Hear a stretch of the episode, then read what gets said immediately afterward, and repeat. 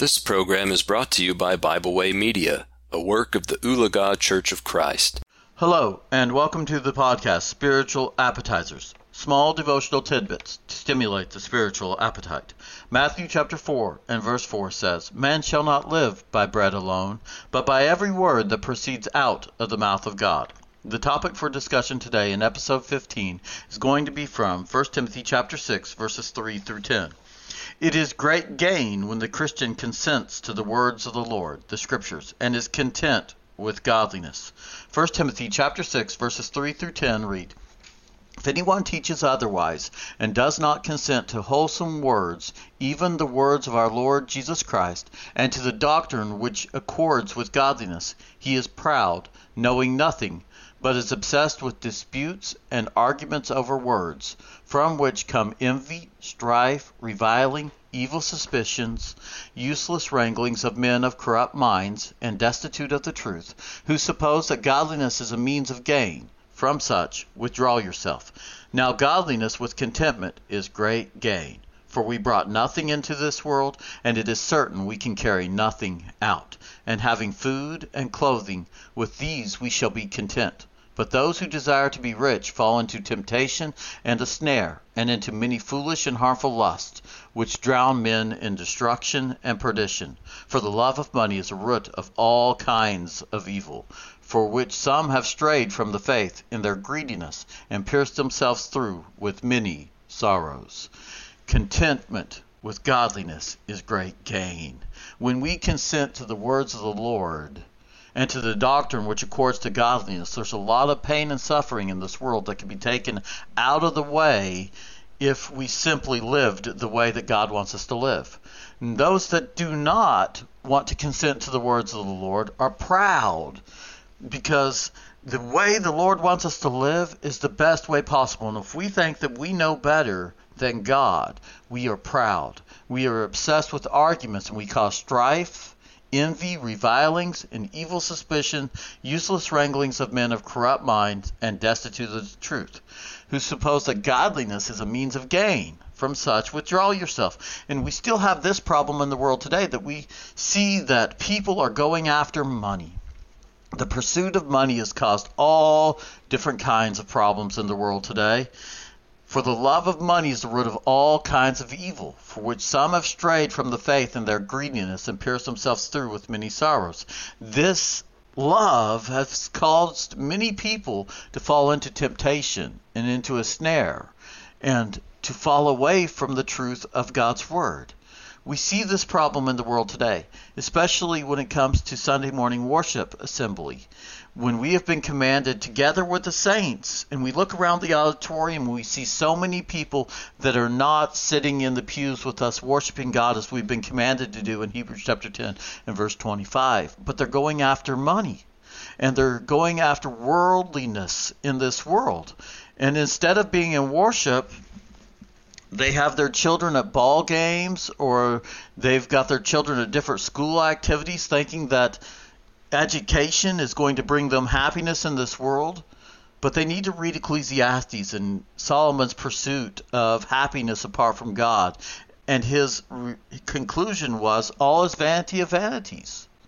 You see, nothing can bring happiness apart from God's word. Eventually, all is going to end in is a separation from God. Isaiah chapter 59, verses 1 and 2. So, how is godliness with contentment great gain? The first way that godliness with contentment is great gain is that at the end of our life, as Christians, we're going to have a reward. We're going to be blessed. In Revelation chapter 14 and verse 13 it says then i heard a voice from heaven saying to me right blessed are the dead who die in the lord from now on yes this says the spirit that they may rest from their labors and their works follow them. You see, if we die in the Lord, we're going to be blessed. And our works are going to follow us, and we're going to have a reward of heaven.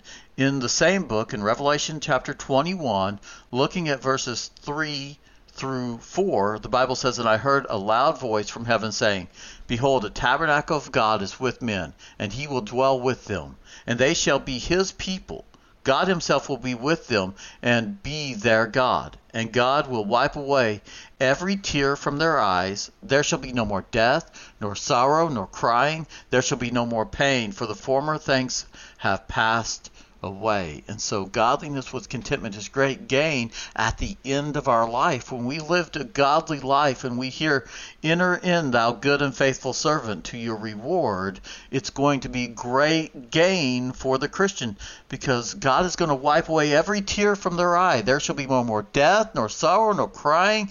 There shall be no more pain for the former things of this world that have caused these things are going to have passed away. And so when we have been approved of by God, and we hear, Thou good and faithful servant, it is going to be great gain in our lives that we have been content with the wholesome words of our Lord and Savior Jesus Christ. It is great gain when the Christian consents to the words of the Lord, the scriptures, and is consent with content with godliness. For God so loved the world that he gave his only begotten Son, that whosoever believes in him should not perish, but have everlasting life. For God did not send his Son into the world to condemn the world, but that the world through him might be saved. John chapter 3, verses 16 and 17. What great gain it is for us to know that God loved us so much that he sent his Son that we should have everlasting life in heaven with him in a place where he's going to wipe away all pain. There's not going to be any suffering. The former things of this world are going to have passed away. But there's another reason why godliness with contentment is great gain. Read with me John chapter 20, verses 30 and 31.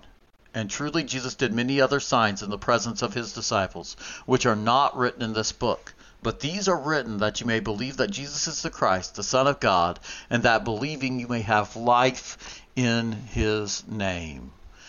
The best life that a Christian can have, that a person can have, is one that follows after God, one that does what God wants him to do. In John chapter 8 and verse 32, it says, And you shall know the truth, and the truth shall make you free. When you know the truth, you are free from every lie that is in the world. All the way back in the garden, when Adam and Eve were in the garden, the serpent lied to them. But they knew the truth. If they would have simply held on to the truth, they would have been able to stay away from sin.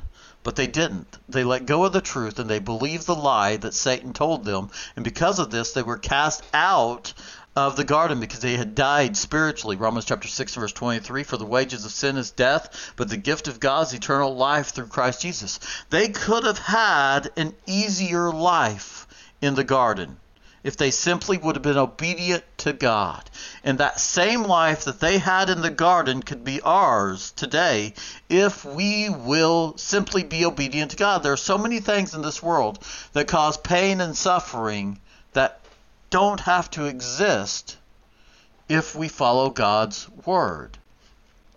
The pain that comes along with broken houses and divorce and remarriage and children being raised not living in the same house with their parents. All that pain that is caused by that broken and divided family, if we'd simply live the way that God wants us to live, could be done away with. We wouldn't have to go through it. We could have a better life in this world if we simply would consent to the words of the Lord and to the doctrine which is according accords with godliness and be content with godliness.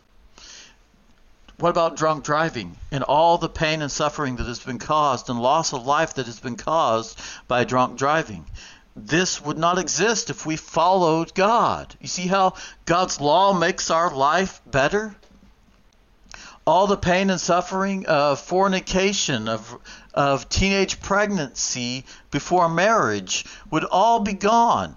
We would not have to worry about another single mom, teenage mom, not being able to finish high school because they have to raise a child before that they got pregnant with before they got married if we lived according to the Word of God, because such things like that would not happen. And we'd understand that that type of relationship is only for husbands and wives. And there's a reason why God put the two together.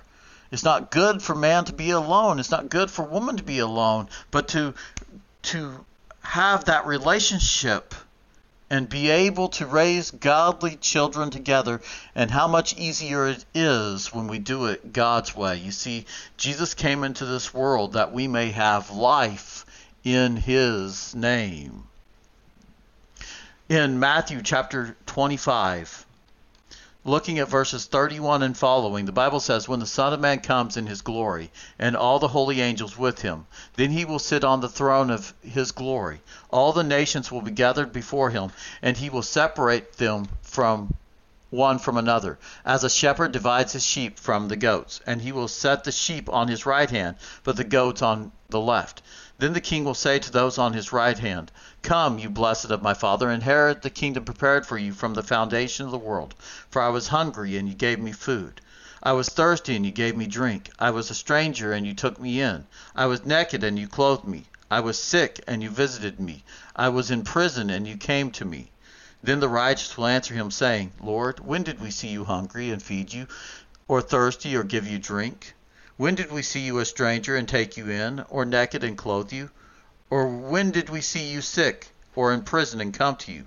And the king will answer and say to them, Assuredly I say to you, inasmuch as you did it to one of the least of these, my brethren, you did it to me. You see how this makes the world a better place? When we take care of one another, when we help one another, when people can't take care of themselves, we step in and we make sure that people are taken care of. We give them drink. We take care of them when they're sick. We visit them in prison. You see, when we do these things, we make our world a much better place to live in. Godliness with contentment is great gain. It is great gain when the Christian consents to the words of the Lord, the Scriptures, and is content with godliness. You see, it makes this world a better place. And that is great gain to the Christian in Philippians chapter 4 and verse 13. But I rejoice in the Lord greatly that now at last your care for me has flourished again, though you surely did care, but you lacked opportunity. Not not that I speak in regard to need, for I have learned in whatever state I am to be content. I know how to be abased, and I know how to abound. Everywhere and in all things I have learned both to be full and to be hungry, both to abound and suffer need. I can do all things through Christ who strengthens me. Paul had learned to be content with whatever condition he found himself in, whether he was rich or poor, whether he was being persecuted or living a really good life at the time. He learned to be content. He learned how to do all things through Christ who strengthens me when we have problems in this world, when we're suffering, but we understand and we know on whom we have believed and am persuaded that He is able to keep that which He has committed to me against that day, when we understand this and that we can do all things to Christ who strengthens me, the hard times become easier. When we learn how to cast our cares upon Jesus. You see, godliness with contentment is great gain. We don't have to be depressed. We don't have to be down because of the struggles we're going through. We can turn to Christ and we can learn how to get through the hard times of our lives if we'll live the way that God wants us to live and understand that godliness with contentment is great gain. You see, Paul could have been severely depressed by all the things that he went through in his life. He was thrown into prison, he was beaten. His brothers, his brethren, his fellow Jews were the ones that were persecuting him and throwing him into jail and giving him all kinds of hardships in his life. But you see, he understood that if he lived a godly life that there was going to be a reward at the end of it for him and that he was going to be able to go to heaven where all his tears all the pain of this life the former things of this life were going to be gone. And that he was not going to have to worry about those things. This life is temporal but we have an everlasting life in heaven for those that are godly. And that brings great contentment into the life of a Christian. It brings the peace that surpasses all understanding, which will guard our hearts and minds in Christ Jesus. In 1 Timothy chapter 4 and verse 12, it says, Let no one despise your youth, but be an example to the believers in word, in conduct, in love, in spirit, in faith, in purity. If we will learn how to do that, if we will learn how to be an example to the world, then we will learn that this world it promises very little that will bring true happiness nothing that will bring true happiness. In 1 Timothy chapter 4 and verse 8 it says, For bodily exercise profits a little, but godliness is profitable for all things, having promise of life that now is, and of that which is to come. Godliness is profitable for all things of the promise of the life that now is. It will make your life better now. It will take away a lot of the suffering and things in this life if we simply all would live by it. But it will also give us a peace that surpasses all understanding, knowing that if we are suffering in this life, that there is a reward later where all those things will be gone if we'll simply live a godly life. But the things of this world, like bodily exercise, they're temporal and they will pass away. Godliness with contentment is great gain. It is great gain when the Christian consents to the words of the Lord, the Scriptures, and is content with godliness. This so, as we go about our lives today, let's take this little bit of food and apply it to our lives, digest it into our lives, and mold our lives around the Word of God. This has been Spiritual Appetizers, small devotional tidbits to stimulate the spiritual appetite. Thank you. So, as we go about our lives today, let's take this little bit of food and apply it to our lives, digest it into our lives, and mold our lives around the Word of God. This has been Spiritual Appetizers, small devotional tidbits to stimulate the spiritual appetite. Thank you. We hope you enjoyed this program. We encourage you to subscribe to our podcast on Pandora, Spotify, or Podbean. Thanks for listening.